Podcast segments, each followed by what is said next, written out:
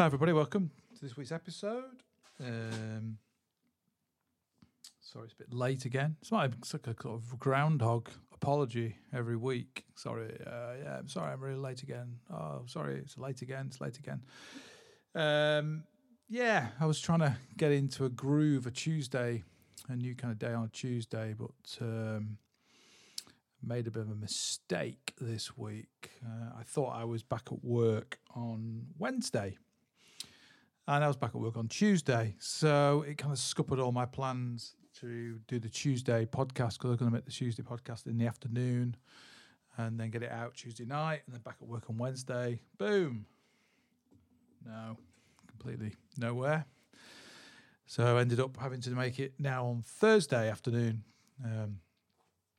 because, um, um, yeah, just not at any time. So, yeah, so Thursday tea time now. Um, and yeah, this week, I mean, that, that intro solo um, it's a funny one because I don't know how much of it I'm going to actually include because I've been playing for quite a while actually. Um, well, 30 odd years actually. No, I'm only joking.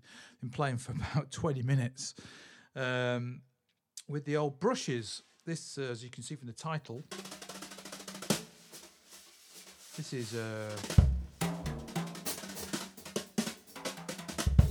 Brushes Part 2. Um, and I wanted to do a follow up episode. Uh, firstly, because the I did an original episode called Brushes Part. It was episode four, very early on, and I, it was a nice. I I like that episode. Uh, episode, episode, episode. I like that episode. It was a nice vibe to it, and uh, I managed to talk about quite a lot of things, and it wasn't very long. You know, it was like an 80, 85 minutes or something. Uh, it had quite a lot of information in it, and it covered a lot of the stuff I'm really kind of keen on with brushes.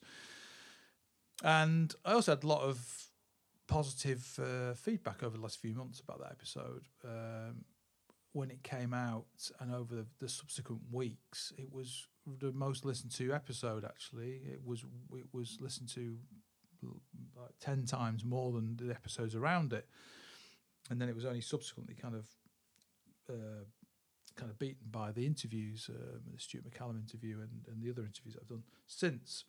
But uh, yeah, the brushes thing seems to be very popular. And I had a lot of questions about uh, things that are in that podcast.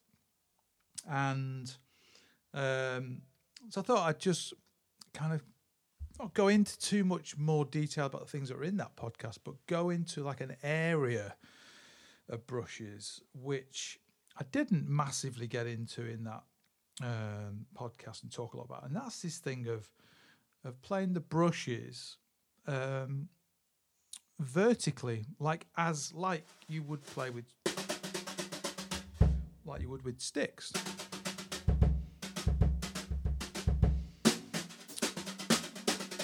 I'm really talking about how to kind of develop that style of playing with the brushes and different decisions that you might make with how you fundamentally set up your brushes, you know, and that might sound a bit weird to some people. It's like, well, you know, you, you know, you get a pair of brushes, you you open them out and you play them, and that's kind of generically true. But actually, there's some subtle nuances uh, to that, and I definitely have a kind of nuanced approach to um, how I have the brushes set up. Uh, and it's changed a bit in the last 15 years. Um, and and then the other thing I didn't talk about in the previous episode episode was specifically was about Steve Gadd, and who actually um, I rate as one of the um, one of the sort of the world's great brush players. And and the reason why I say that is because of the way in which he plays brushes in songs, in um, in kind of more popular music, in straight music, and the way he has this um, very funky um, approach that incorporates both lateral and vertical control. Um, so yeah, I wanted to touch on a few of those areas today. And the first kind of the first area to kind of get into is this thing of like what brushes do I use, which is not very interesting really, um, and also what brushes how I set sorry how I set up the brushes. Um, so my kind of I'm, I mean I I've always played for a long long time. I've only used uh, primarily one um, type brush, which I think I've already gone over anyway in the in the previous episode. But I'll just just quickly go over it again. Uh, I play these Regal Tip, uh, the five eight three R. Now I'm not sponsored in any way by Regal Tip. Uh, I do have a uh, a long term relationship with um, D'Addario, UK, um, and of course the you know the sort of the main company D'Addario, which which um, which supplies Promark. Uh, and the only reason why I don't use the Promark brush, which is very very similar design to this, is is the is the end ring on the end. Uh, I don't like that design. It's a shame because I actually like all the other things of, about the equivalent ProMark brush. I actually quite like. You know, I like the wires and I like the gum handles. Very very similar to these, but they don't have the ring on the ends for playing. You know, for doing that stuff. And when you do stuff like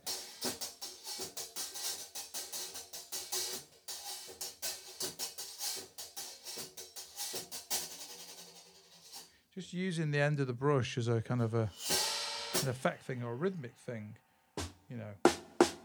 And uh, you can also sort of hit the snare with it and stuff. But but the thing about the ring at the end of the brush as well is is is on these regal tip brushes and, on most brushes that are retractable. When you retract the brush, when you, you look at the the shaft that is attached to the actual brush wires, there are normally some little kind of knobbles, little indentations in the metal, which basically work as little stoppers. So if you want to go to position one, this is position one on the Regal tip brush, and it's a very you don't get um, the brush isn't splayed at all. Then when you go to position two, which is this, the brush start to get a slightly wider splayed brush. And then when you go to the full in position, you get the fully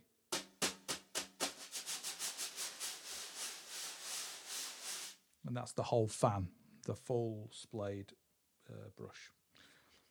For years, I played at position one, and I used to bend the uh, the metal uh, downwards from uh, from my hand. So I'd hold the brush. The it's really hard to sort of describe this when you can't see it, but I'd hold the brush. You know, obviously it'd be flat. The, the, the actual wires would be flat, so you can hit the head. And then the metal, the sort of metal shaft that's left on the other end, because it's only in the first position on the first little uh, bit of metal that's got this little knobble in it thing I'd then bend that downwards. And what that would do, it was it would change the center of gravity with the brush. And so that, and also that that metal, the bit of metal at the end wouldn't be touching my hand. And the thing that would touch my hand would be the the, the gum handle and the, the sort of ball end of the um, of the brush. And the other thing to say as well, sorry, is the thing that's great about these regal tips is that when you turn them round, they have really nice quite soft, quite soft gum handles, so you can play. You can play nice cymbal rolls, you know. So you've got a little ball for playing cymbals, and then you've got the end for playing the sizzly thing. And you can get these quite nice, quite nice effects, you know. And you can also use, you can have like the one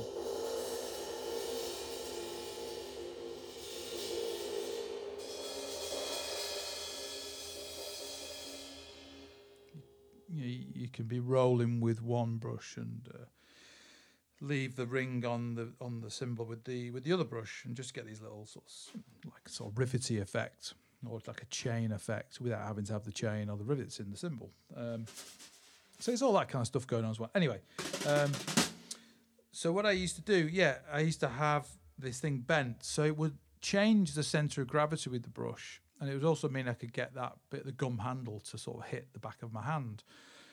Uh, and as I've got sort of older and I think sort of slightly better, and I play kind of slightly simpler with brushes these days.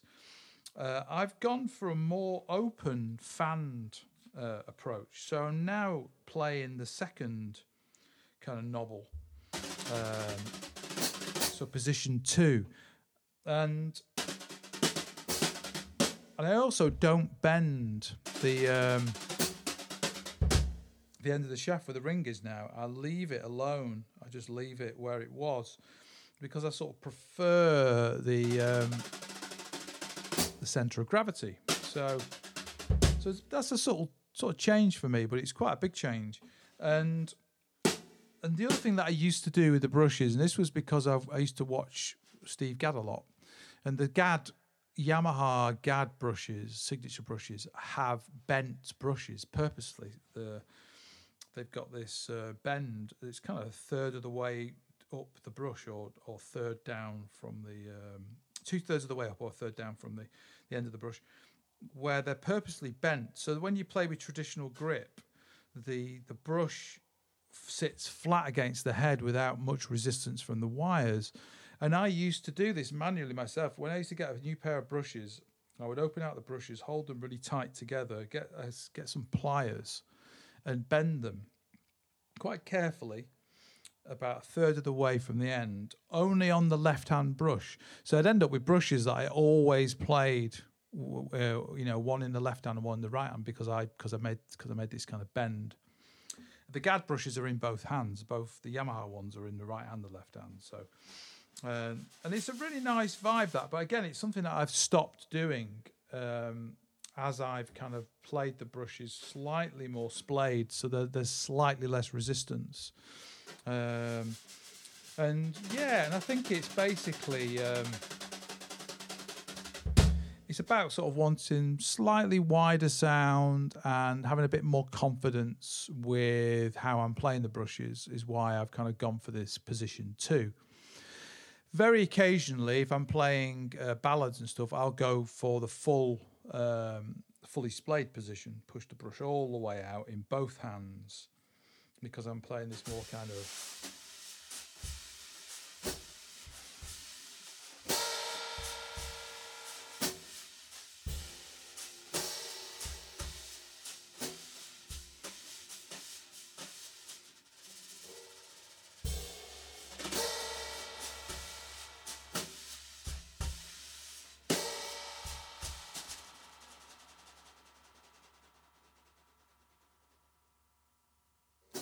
kind of vibe. And and I just want the maximum. I just want the maximum kind of uh, brush sound, you know. So you just get that by having the brush fully splayed, and uh, it's kind of cool and it's useful if you're playing any of those kind of trick techniques. You know, you roll out this one where you're, you're rolling the brush across the head with your with your hand using the rim, and the brush kind of flaps around. And also when you're doing the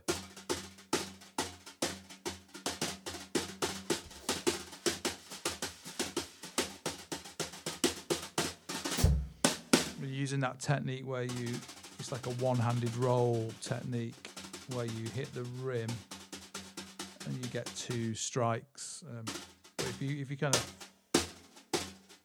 you hit it hard enough and get it in the right position, like if you do it like that, you don't get anything. You start to go, and there's an ultimate position, then and then it starts to get choked, and that's just hitting the brush uh, with the actual wires on the rim, not the gum part drum parts like that. This is with the wires on. It's a slightly different sound. I prefer it with the wires on.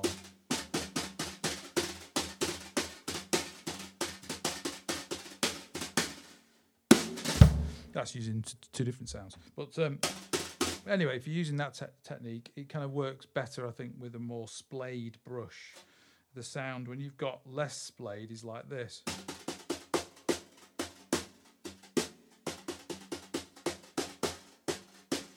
You hear that? It's not. You haven't got quite as much in the sustain. Again, it, it's slightly more controlled, but it, you're not getting as much projection. So, um, it might be useful if you've got a very close mic situation in the studio. I mean, I'm playing in my little studio now, so so it's very it's close mics. You know, got the 57 is, is on the snare as it normally is, and uh, that's probably going to come across sounding quite detailed. But yeah, when you're playing live, you've got various different decisions to make, haven't you? And we've discussed that in the previous episode about projection and stuff. But yeah, I've now got into this thing where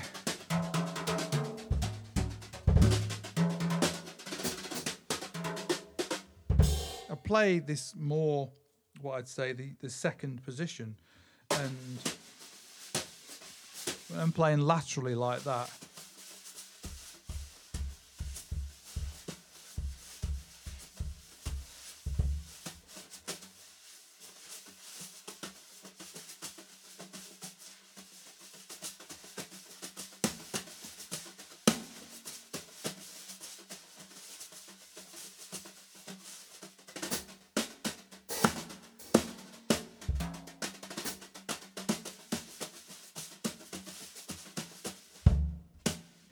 means that um, I've kind of got a compromise with the best between a best of both worlds because what I'm after is I, I do want some kind of um, some sort of lateral sustain, but but also want to have quick access to the vertical sound. Uh, but I'm going to concentrate more on the vertical thing today and talk about ways to develop your vertical playing with brushes to build up strength and kind of um, rudimentary control, you know. Um, so, the best place to start, what I always start with, and um, I think I mentioned this before, is I always start with the hands on the drum.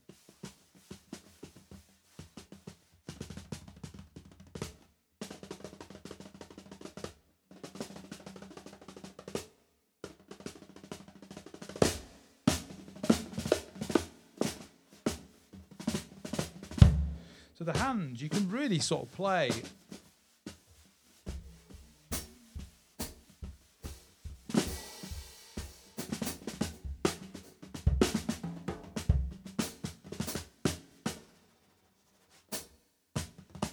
You're going to play a lot of things that you play with brushes with your hands.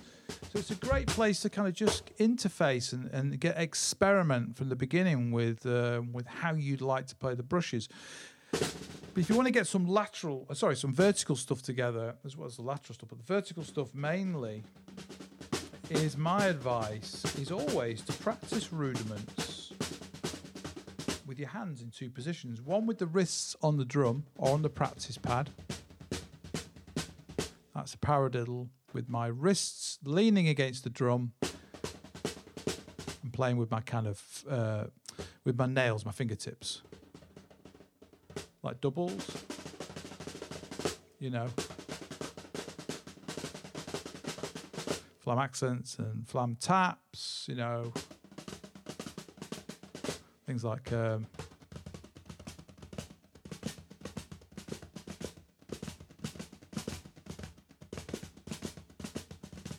like pat the different variations of like patafla and things, and then do them all the same things with your wrists off the drum.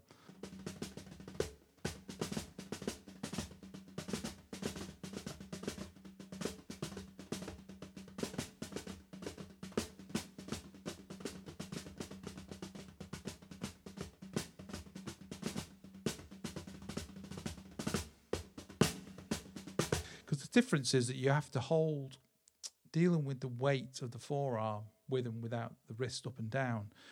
The um, it's quite different playing than playing when you're leaning against the drum with your wrists down. When you've got your wrists off the drum and you're having to hold the weight of the forearm and play doubles, etc. Um, that can really help you build strength just in your hands. And then when you pick up the brushes and it, you come to play things.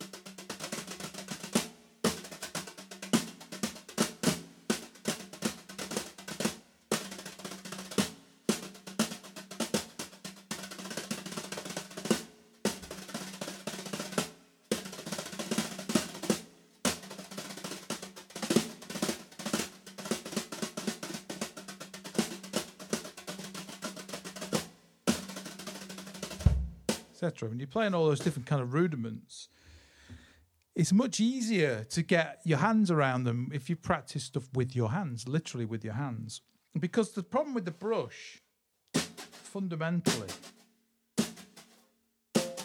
is the sustain, the, the way in which it rebounds. And I don't know if any of you really think about this. Sustain on the drums has two uh, things. One is like um, in like a long sound. So take the damping off the floor tom. So.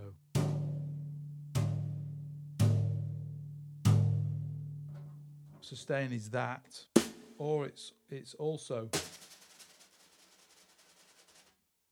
it's about rebound and about creating long sounds. So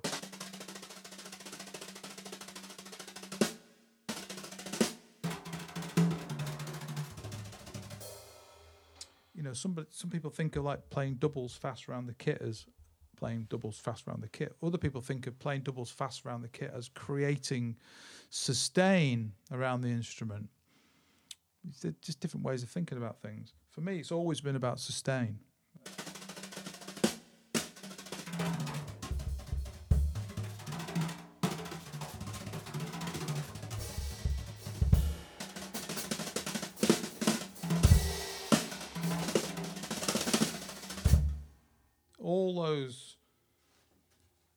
There in, in inverted commas, uh, I think of them more as sustain things than, than, than fast doubles, you know. Um, the, there's a certain kind of emotional attachment to the way in which they sound, well, the way in which they're played, and then the way in which they sound. Um, and I think it's slightly different. I think people, when they listen to it or watch it, they're like, "Wow, oh, it's really fast," and woo, or whatever, you know, some sort of whatever, some sort of technical thing. You know, it's seen as some kind of fast thing. But for me, playing it, it's an emotional thing. It's not about speed or whatever. It's about creating uh, a sustained sound. You know. So we have this thing with brushes compared to the stick. If, I, if I'm just dropping, say I'm just dropping this brush onto the snare,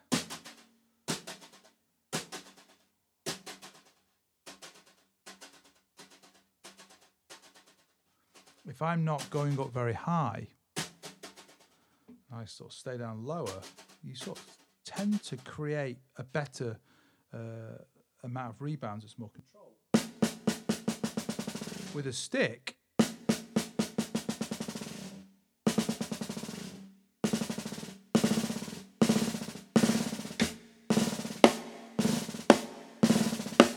Like that's one. That's just my right hand, and, and I'm able to sort of just by just by giving a small squeeze of the thumb, I can generate a certain amount of sustain using the rebound, and, then. It,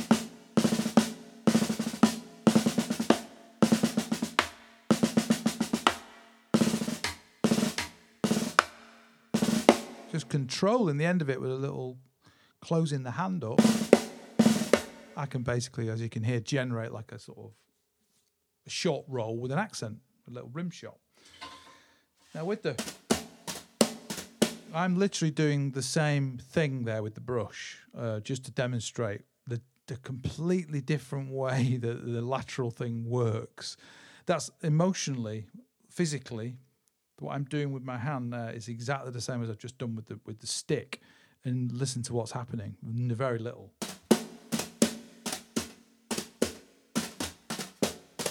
I'm just, just like ah, so frustrating. You could get very frustrated if you're not understanding the, the sort of the physics and the the lateral motion of the brush and how you can get more out of the brush laterally by using a different, slightly different approach. You know.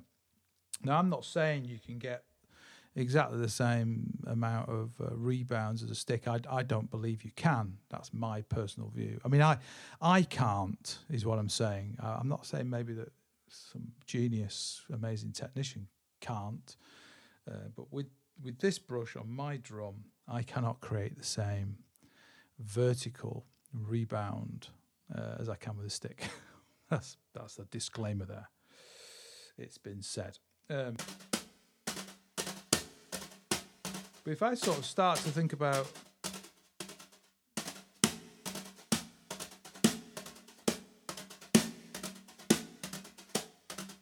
if I start to think about how I'm kind of striking the drum with with the brush vertically and and put a different type of energy in, I start to generate a little bit more sustain. And it, a lot of it's just about being gentler and going in from a, a shorter throw, you know, not going in from a higher throw, uh, going in from a quite short throw.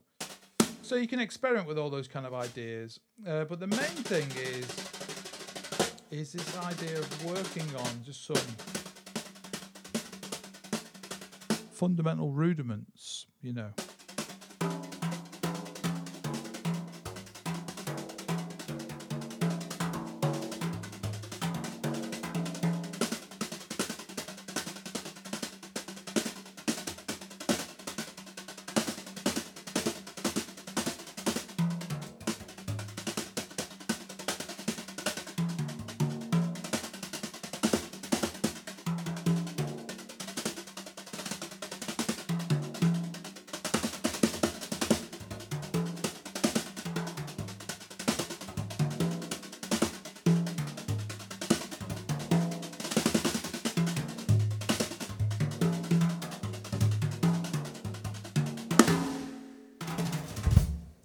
Etc..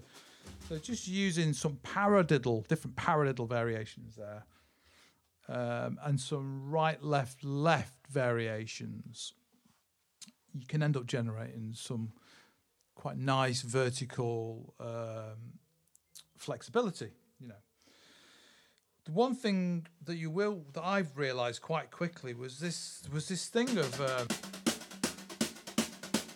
became quite important to me uh, this sound.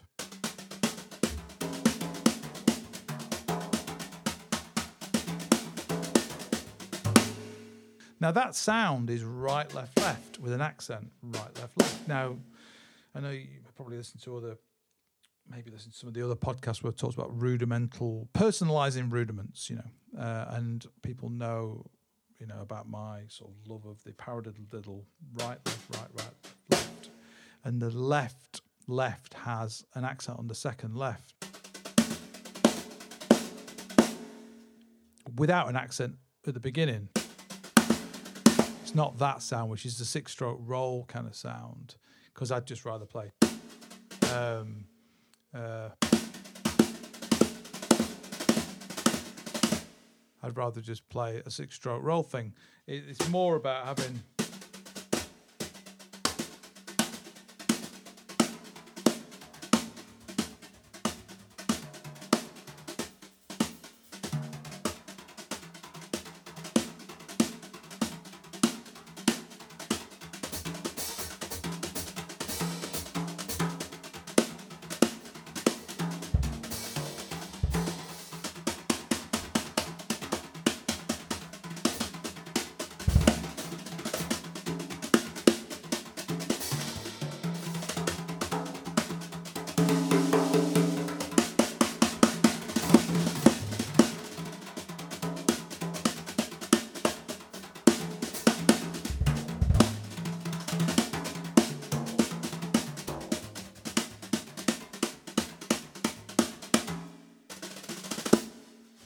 realised quite early on that this right, left, left, generally, this right, left, left thing was very important for me in order to sort of have some flexibility when playing with the brushes and, and playing, you know, um, having that flexibility to create accents and stay in. Um, in a kind of home position, because uh, it's a lot of this thing that when you're playing jazz, you know, the kind of home position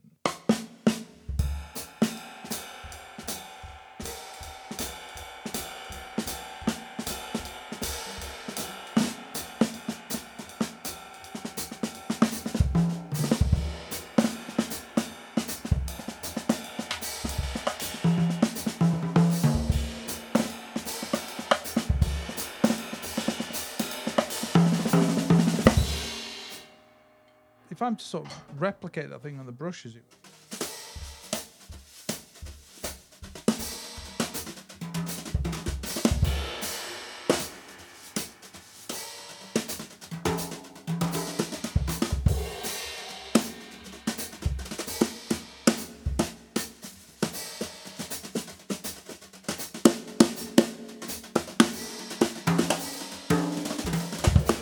the the accents mainly being created by the left hand there, you know, and it's the same in both.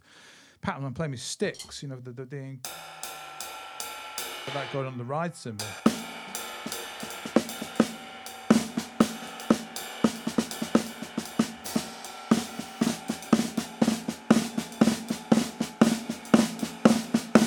I mean, just that's ridiculously overemphasized, but you can hear that the, the left hand there is creating those textures. The right, the right hand is just playing time, you know. So I wanted this. I wanted to have this vertical flexibility with the hands in the weaker hand because the thing that yeah, let's you know, if you're left-handed, then this, this whole thing is a is a is a is the opposite sticking conversation. You know, you- you're it's it's a it's a left right right with the accents. If you're right-handed, then it's like I am right left left. And I wanted. So technically, we've got to find a solution to that problem that's going to work and be consistent and not be something that's a strain. You know, something that's going to be easy to to uh, a technique is going to work and be efficient. You know, and it's something that we can get into the muscle memory and then can become part of our uh, unconscious um, competence, as they say. So, and for me, it's about this kind of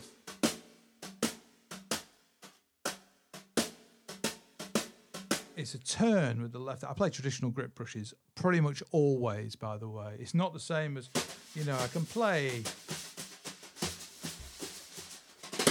I can play brushes like that's match grip. It mean- it means nothing on this podcast because nobody can see anything. But um, just as a disclaimer to know what we're talking about technically here, I am playing traditional grip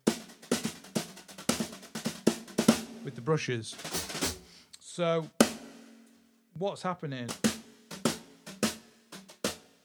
is I'm the first tap stroke is a turn of the hand towards the drum. It's, it's, it's like as if you were turning a handle on the door to close it, not doing the opening. You know, we talk about this thing with traditional grip. You open, uh, you open a door, or you, you turn a key or a handle, and then you close it so that your for, the forearm is rotating from the elbow. Yeah. And then, of course, in, involved in that is lift and drop, which is that creates the fundamental thing of where you got the position where your my hand is flat on the snare drum now, and if I turn the hand and pick up the forearm, it's now my the palm of my hand is is basically up in my face, and I can see the palm of my hand. As I as I put my drop the hand down again to the snare drum, I can now see the back of the hand, and the hand is flat on the snare drum, and, and that's the fundamental approach. So the first strike, the, the quiet strike, is that actually is turning the hand towards the drum, and the brush taps the snare, as you can hear. I'm just not controlling it at the moment. I'm just letting it do what it wants to do. Now, if I control it, I get single strike, and if I want to create the accent, I close the fingers retrieve. It's almost like retrieving the brush and closing the hand. And depending on where, depending on how tight I squeeze, lots of different. Op- I've got lots of options on how I kind of how aggressive I am with the hand. But the fundamental thing is this tap, and then this closed hand to create this strike sound. So basically, the second stroke, the accent stroke, is created with my forefinger. Uh, I can do it with my thumb as well. That's a slightly different sound, and I, I use that for some things. I kind of, I usually when I've got the on the hi hat, I use prefer it to that sound. You hear the difference? Sorry, the microphone's down there. That's always the precarious thing with this doing this podcast with the mic is that the mic stand is always in the way, and the mic's in the way of everything. So playing is like a bit of a nightmare. Um, but I'll suffer for my art, you know. First world problems.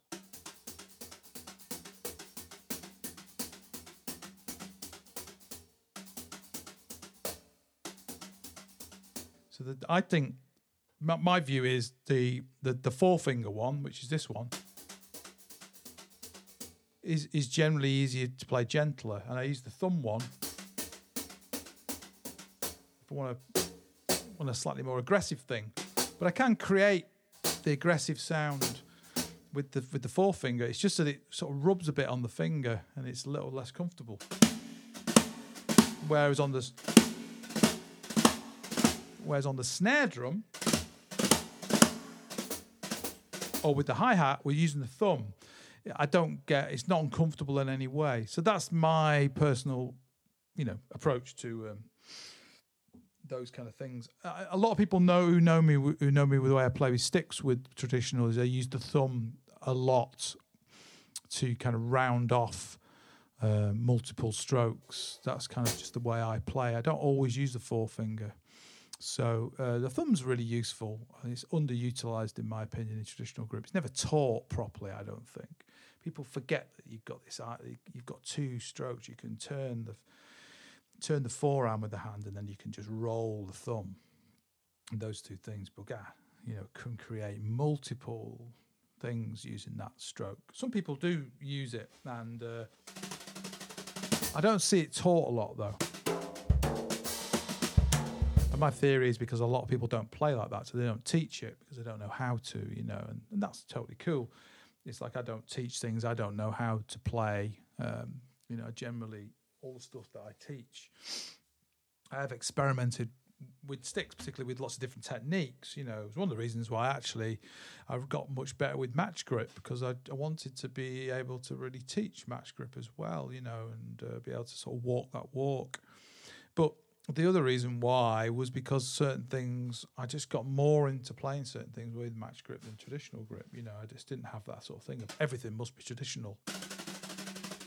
Everything must be played how it feels best, in my opinion. I, that's just how I feel about things, you know. So whichever way things need to be done, it's like the heel up and heel down thing. You know, most of you know now that I practice everything heel down.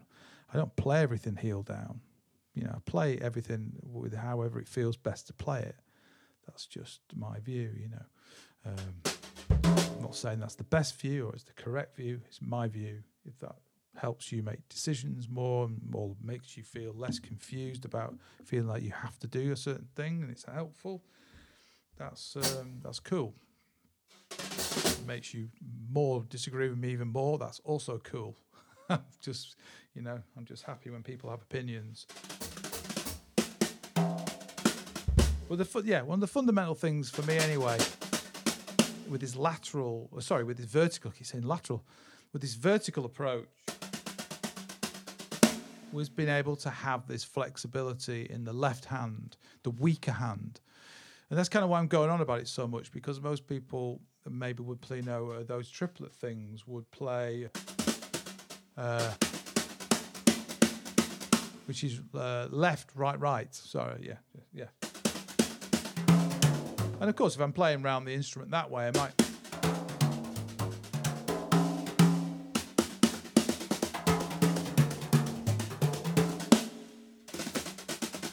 Now that's actually played both ways. I was doing right, right, left, or left, right, right. Sorry, with the accent. I was also doing right, left, left with the accent, going round and up the toms there. You know, um, I don't mind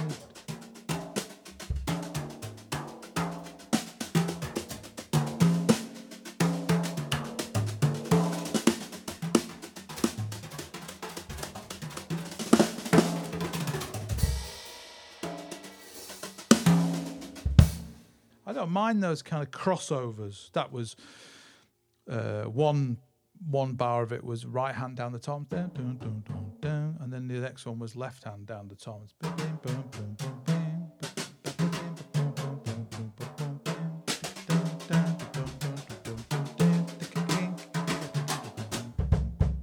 So, you know, I don't mind that. Um, but I've just got that. I've got those options because I, I'm not reliant on all the complicated technical things having to play, be played with the right hand. Is sort of the point of what I'm saying. I think you should challenge yourself to develop mm, the de- that kind of dexterity, that vertical dexterity with brushes, with your inverted commas weaker hand. You know, I think we frame this thing of weaker hand because it's you know the hand we don't write with. And I think that, you know, you can tell yourself your whole life that it's a weaker hand, and uh, you can confirm that by keep telling yourself it's a weaker hand. or you can change that pattern of a lifetime and say, well, I'm going to um, I'm going to do something about this hand and make it stronger and make it have uh, a strength of its own. You know, and once it be, once it has a strength of its own, it suddenly stops being the weaker hand in inverted commas. It just becomes a different hand. It becomes a hand that has its own strengths. You know, and if in a situation where you're now thinking of the hand having its own strengths and, and not sort of describing it as a weaker hand, then I think that you are in a better place to sort of maybe challenge yourself to develop it in other ways, you know. One good thing to always, you really, really want to get your left hand, if it feels particularly like behind, uh, several things I was always told to do when I was younger was like things like open open all doors with your left hand, make a cup of coffee with your left hand, you know, um, scratch you know scratch your head with your with your left hand, and and ultimately, if you really want to get into um, you know something more ambidextrous, is is sit down and learn to write with your left hand, you know uh, go back to kind of go back to school in, in a way. If you think about when, I mean, I remember when I was at school, I can still think now, remember writing, learning to write letters, you know, with my right hand. And the little boxes had certain sizes for the for the smaller case, and then for the capitals, these boxes had different. You know, you had to hit different like marker points to make your capital letters, and can still see it now. It's like a dim, and distant memory, but it, I can I still remember that thing. It's obviously something that was quite profound to me because I can still remember it now. I was doing that when I was, you know, when I was at school, when I was oh, I don't know four, five years old, whatever, learning to write jo- and learning to do joined up writing was. I remember that. And my writing's pretty terrible because I just don't have any patience for it, but. Um, just trying to almost trying to write at high speed because I'm trying to get the ideas out. Whatever I'm writing, I'm trying to get it on the page, you know.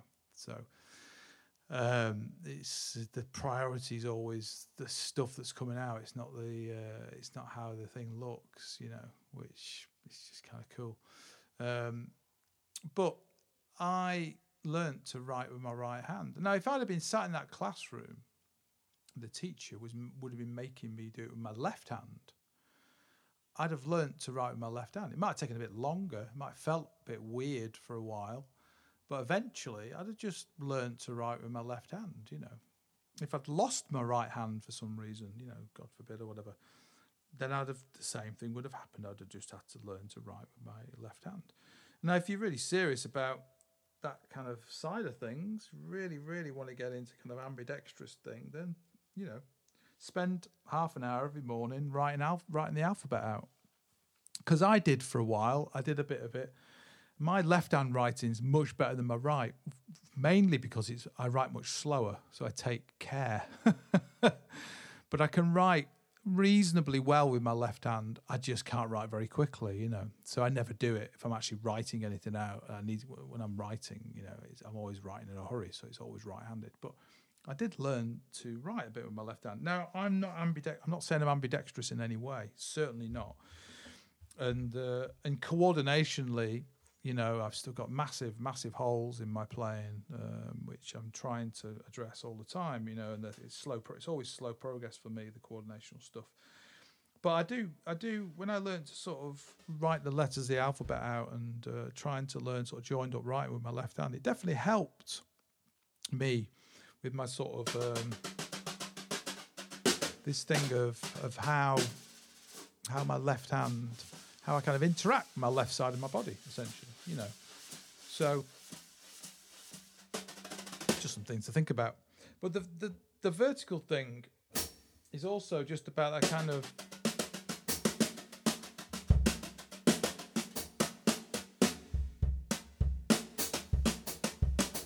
how you're interacting with the feet.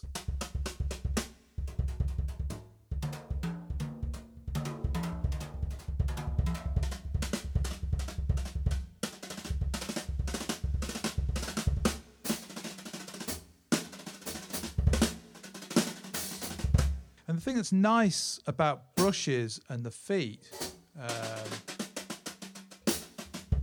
is that because the brushes are much quieter, if you're playing heel down a lot of the time, it's you get this really nice thing where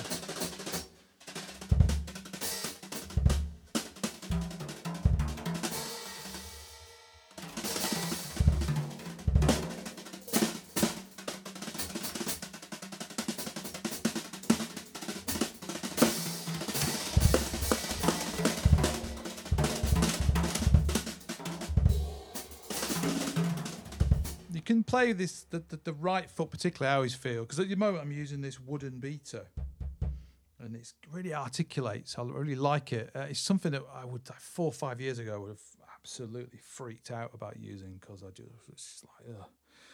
I just don't want anyone to, I just didn't want, want anyone to hear what was going on down in my bass drum you know because I just fundamentally thought it was crap basically you know um, but as I've, I've worked quite hard in the last this year anyway, as I talked about this kind of lockdown thing, one of the things I've really worked hard on is is is, is getting my bass drum playing a little bit better, you know, and uh, particularly with just sort of groove playing and straight up and down playing, not technically, just playing, just playing, trying to play flat footed and being really di- more direct and having more focus from the ground up to the up to the sticks, you know, from the ground to the sky, so to speak, not from the sky to the ground, and the other thing is is because the dynamics lower, then you don't have to worry about sort of projection. You know, you've got this thing of like the bass drum and the hi hat without playing heel up. You know, and sort of pushing the dynamic in that way. You know, you're playing loud with the sticks, then it can be hard if you're playing single pedal. It can be hard to um, to get the bass drum to sort of balanced. You're playing like lots of like quite fast patterns. Um, and so that's that's one of the reasons why I kind of favour double stroke than single stroke playing is because double stroke playing I think is generally a little bit quieter. Uh, I think you know you really really want to deliver very loud drums, treble F, and it's like powerful. You've got to play single strokes. That's my view. That's certainly my experience. If, but I, I like to play the, the instrument sort of below double F, you know, fortissimo to mezzo, piano to pianissimo, you know. So the double thing really suits me. And then playing flat footed and not having to play heel up and to get doubles and things really kind of suits that a little bit more, you know. Um, I mean, some people play double pedal flat footed to get that sort of articulation and, and uh, volume, and that's cool. But I just don't play double pedal. I don't, I don't I don't play, don't want to play double pedal. I like to play the hi hat um, as as a, I just want to be able to play the hi hat whenever I whenever I need to. And I think if I started playing double pedal, I'd, there'd be there'd be times when I'm playing the bass drum, and then but I want to play the hi hat, and I definitely wouldn't be able to play the hi hat with the heel whilst playing the, the bass drum in the way I'd like, you know. So I just sort of think, well, the big you've got to make a compromise somewhere. The compromise for me is I'll I'll stick with a single bass drum pedal and I'll stick with the hi hat pedal, just two pedals, keep everything nice and simple. I mean, I can't play bloody either of them anyway, so you know, God, it's like playing more than two pedals. I've forget it, you know. Um, trying to get that together, it's going to take me forever, and already has done. Um, but I quite like that thing of you know, I can play. That's just really nice, quiet, heel down bass drum. Um, playing, concentrating on playing with the ball of the foot.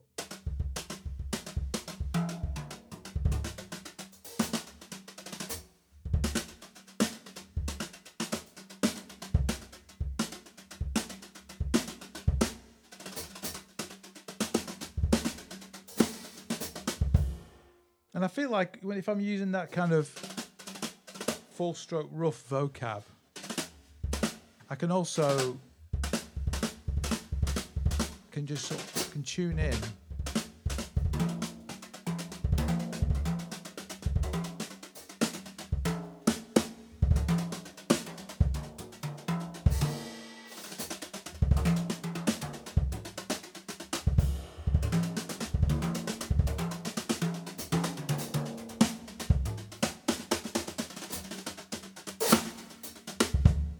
feel like I can sort of really tune in with the bass drum with that vocab, you know. So the four stroke ruff can be right, right, left, left, which is my favourite way of playing it, as you as you already know.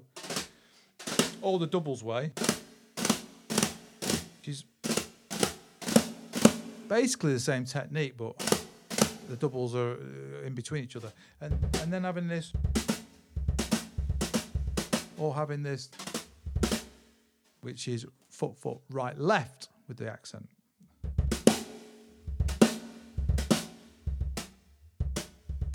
So you've got the three strokes of that. Okay. And then there's the four stroke ruff with the hi hat after it. Which is more like a five stroke roll, really. Right, right, left, left foot. Right, right, left, left, hi hat.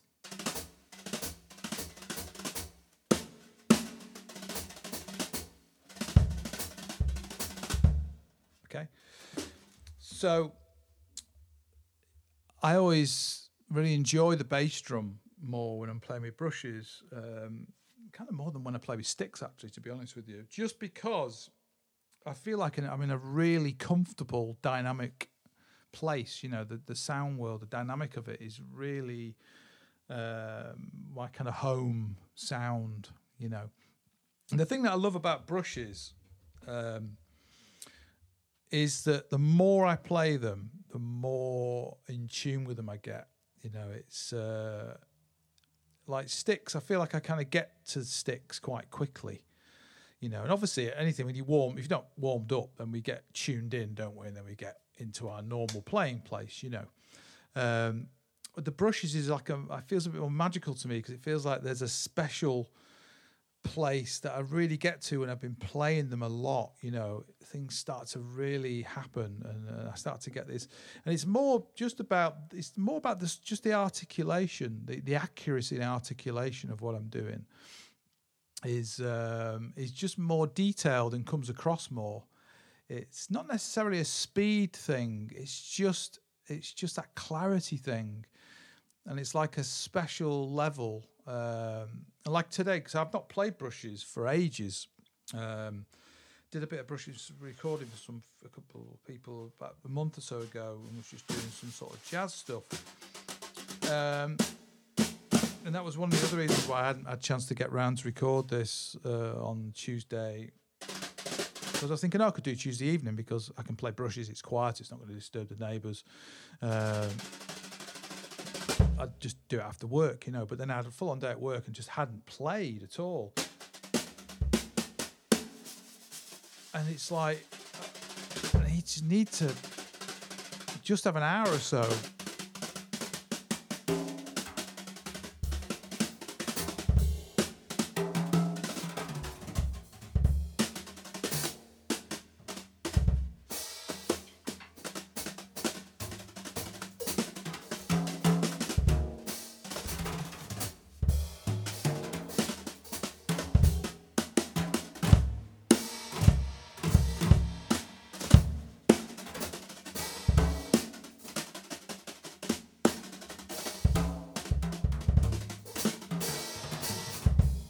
have a bit of time with them.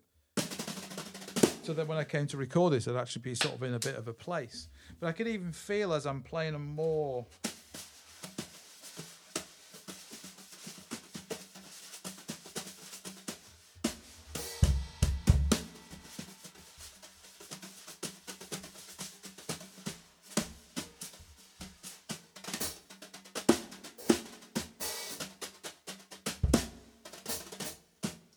playing them more and more now, I can start to feel like I'm like starting to get into a bit of a place with them in the hands, you know. Um, and it's definitely something when I'm on gigs. For, like I used to do, um, I used to do one gig particularly a long, long time ago, uh, ten years ago. Um, there was only brushes. The the venue um, didn't. I was the only drummer that ever did the gig anyway. The, the, the venue was a, was was not a venue for drums. It was a quiet gig, and uh, and for years and years I was the only drummer that played in there, and I did, I think I did gigs in there for over ten years, and I only did one gig once with Sticks, and that was because it was a special kind of gig with a slightly bigger band, and uh, and even then, I only like did half the gig with sticks. It just sort of just got into that dynamic range, you know. Um, but I always tend to sort of, you know, to, like emulating groove things.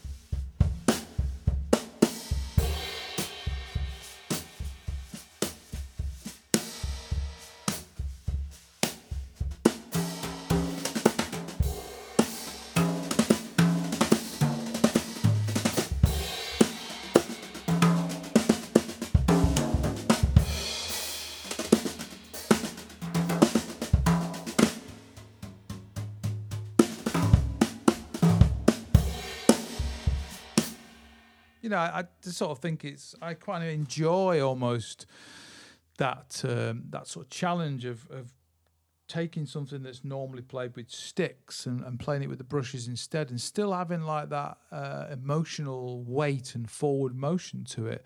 And the thing that I've found actually sometimes with with brushes, actually it's it's more uh, groovy and emotional with the brushes, you know, because you just because you've got this thing, even if you're playing like a groove like that. So this groove is made up of fundamentally the right hand is playing uh, quavers, um, eighth notes with a backbeat, and then you put a bass drum part underneath it. Okay. Now you've got choices. You can be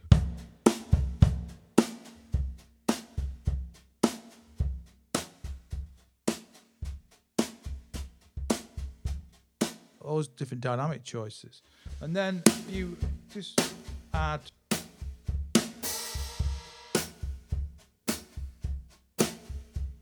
Just add the hi hat in with the backbeat, just to add in that little bit of colour, and then and then the left hand, you can just add a classic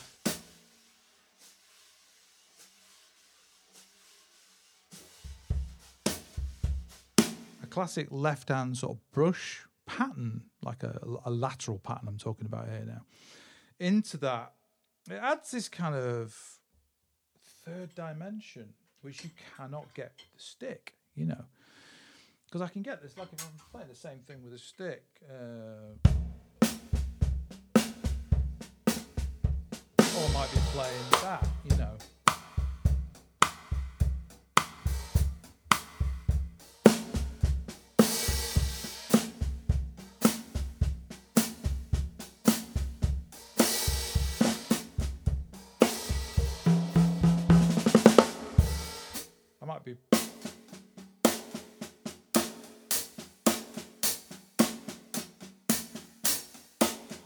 Doing something where I'm playing both hands together.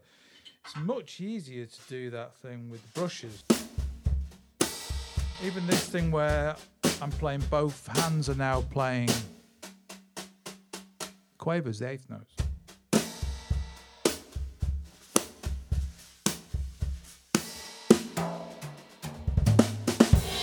And then the fills, you know, because the thing I love about these regal tip brushes is the gum handle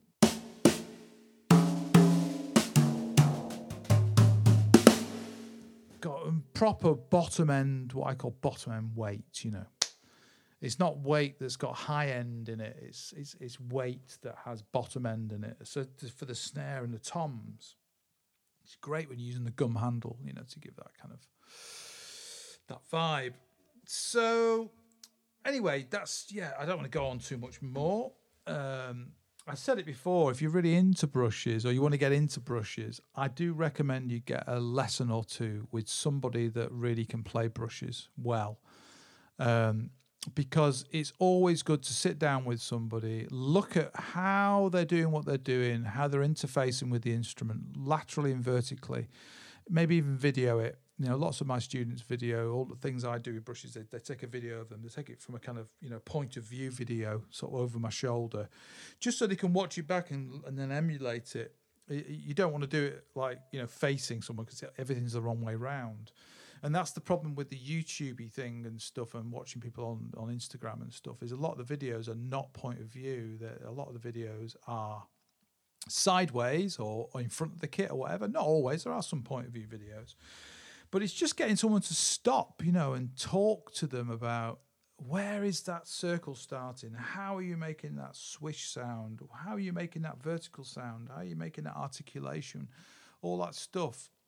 It really is, I think, important for you to find somebody, seek somebody out, and, and have a couple and spend a bit of time with them. Maybe you know an hour, two, three hours over a couple of months or over six months. You know, um, the main thing about having lessons with people, I've, I've said this before and I'll say it again, is about being prepared. You know, it's about knowing why you're going to somebody to get what you need out of them. Um, it's really important that I, I think you know if you you should go to somebody that you watched playing and and really inspires you and interests you to be able to sort of glean information out of them, you know, about how they're approaching what they're doing it's not about stealing what they're doing at all. It's just about like if you like the way somebody plays and you like the way somebody approaches the instrument and the sound that they make, um, if you, you know, if you don't want to understand why, then you then you don't ask. You know, you just enjoy what they're doing. You know, um, you know, I like um, the way Vinnie plays, for instance, Vinnie Colaiuta. You know, there's one drum of a, of a hundred I could pull out the air. Well, Vinnie's not someone I'd ever want to go for a lesson with because I don't want to play like Vinnie. You know, I, I, it's great playing. but It's not my style of playing. You know, it's like Brian Blade. I wouldn't want to go for a lesson with Brian Blade. Completely different drummer, mega. I love listening to him play. Absolutely, I never want a lesson with with Brian Blade because I just don't. You know, I just want to enjoy listening to him for what he is. Um, where there have been other players where I, you know, I've I've wanted to, you know, study with or at least speak, talk to about the way they're approaching the instrument, you know. So I think the brushes thing, I, I had a lesson with Adam Nussbaum, and one of the things I wanted to ask Adam about was playing with brushes because I do think he's one of the best brush players alive, you know, uh, and I think he's one of the brush, best brush players who's ever lived. Uh, he has a, really special way, I think, of playing the brushes. Something very deep and emotional about the way he plays with brushes. Uh, he's got such an amazing feel, anyway, with sticks. And it really transfers well into the brushes, in you know, in my opinion. So, you know, I went for a lesson. I had a lesson with him, and there's two or three things I wanted to ask him about. Uh, one of them was about brushes, and uh, he showed me one or two things that were really great, really helpful, and were, were new to me. You know, stuff that I'm still practicing now. Um, so yeah. Anyway, that's kind of the end of today's episode. I hope you enjoyed that. I hope it's come out well. I've not even checked whether it's recording properly, so hopefully it's recorded properly. Um, yeah, we'll just have to see where the regular episodes end up. I'm not going to make any commitments this week now to where when the, sorry when and where things are going to be recorded because it'll just be nonsense probably. Um, the aim is still to try and get things out for Tuesdays now. I think the Sunday thing is long gone, um, but we'll see how we get on. Um, a lot of it's because I want to try and do a few more things at the kit, really. So it has to be a thing done sort of away from the weekends mainly. Um, so yeah, and I hope you know everything's well with you and you've uh, had a good week. It's been a it's been a funny week uh, for me because I was I was off. I've been off for a couple of weeks and I'm back at work suddenly, and uh, it's um, you know fills the headspace with a lot of stuff, a lot of things going on, um, and obviously gigging sort of starting again. I mean, sort of conversations with our staff about gigs that they've potentially got the next you know month or so, and some of them are abroad, and it's tricky, you know. But it feels like the human race is f- trying to find a way, you know, a way to make things happen again. and it does feel like music's going to start again, uh, which is good. Um, nothing going on for me personally, but um, I'm happy for you know the people if gigs are starting and uh, the potential of that, and the fact that you know people and venues and promoters etc. are finding a way to you know to get audiences back at their homes and back watching music live, which is really important. So, um, yeah, it's yeah feels slightly more positive. I think uh, not ideal, of course, yet, but um, you know we can just all keep fingers crossed. So, thanks for listening, and um, I'll be back again next week. So, bye for now.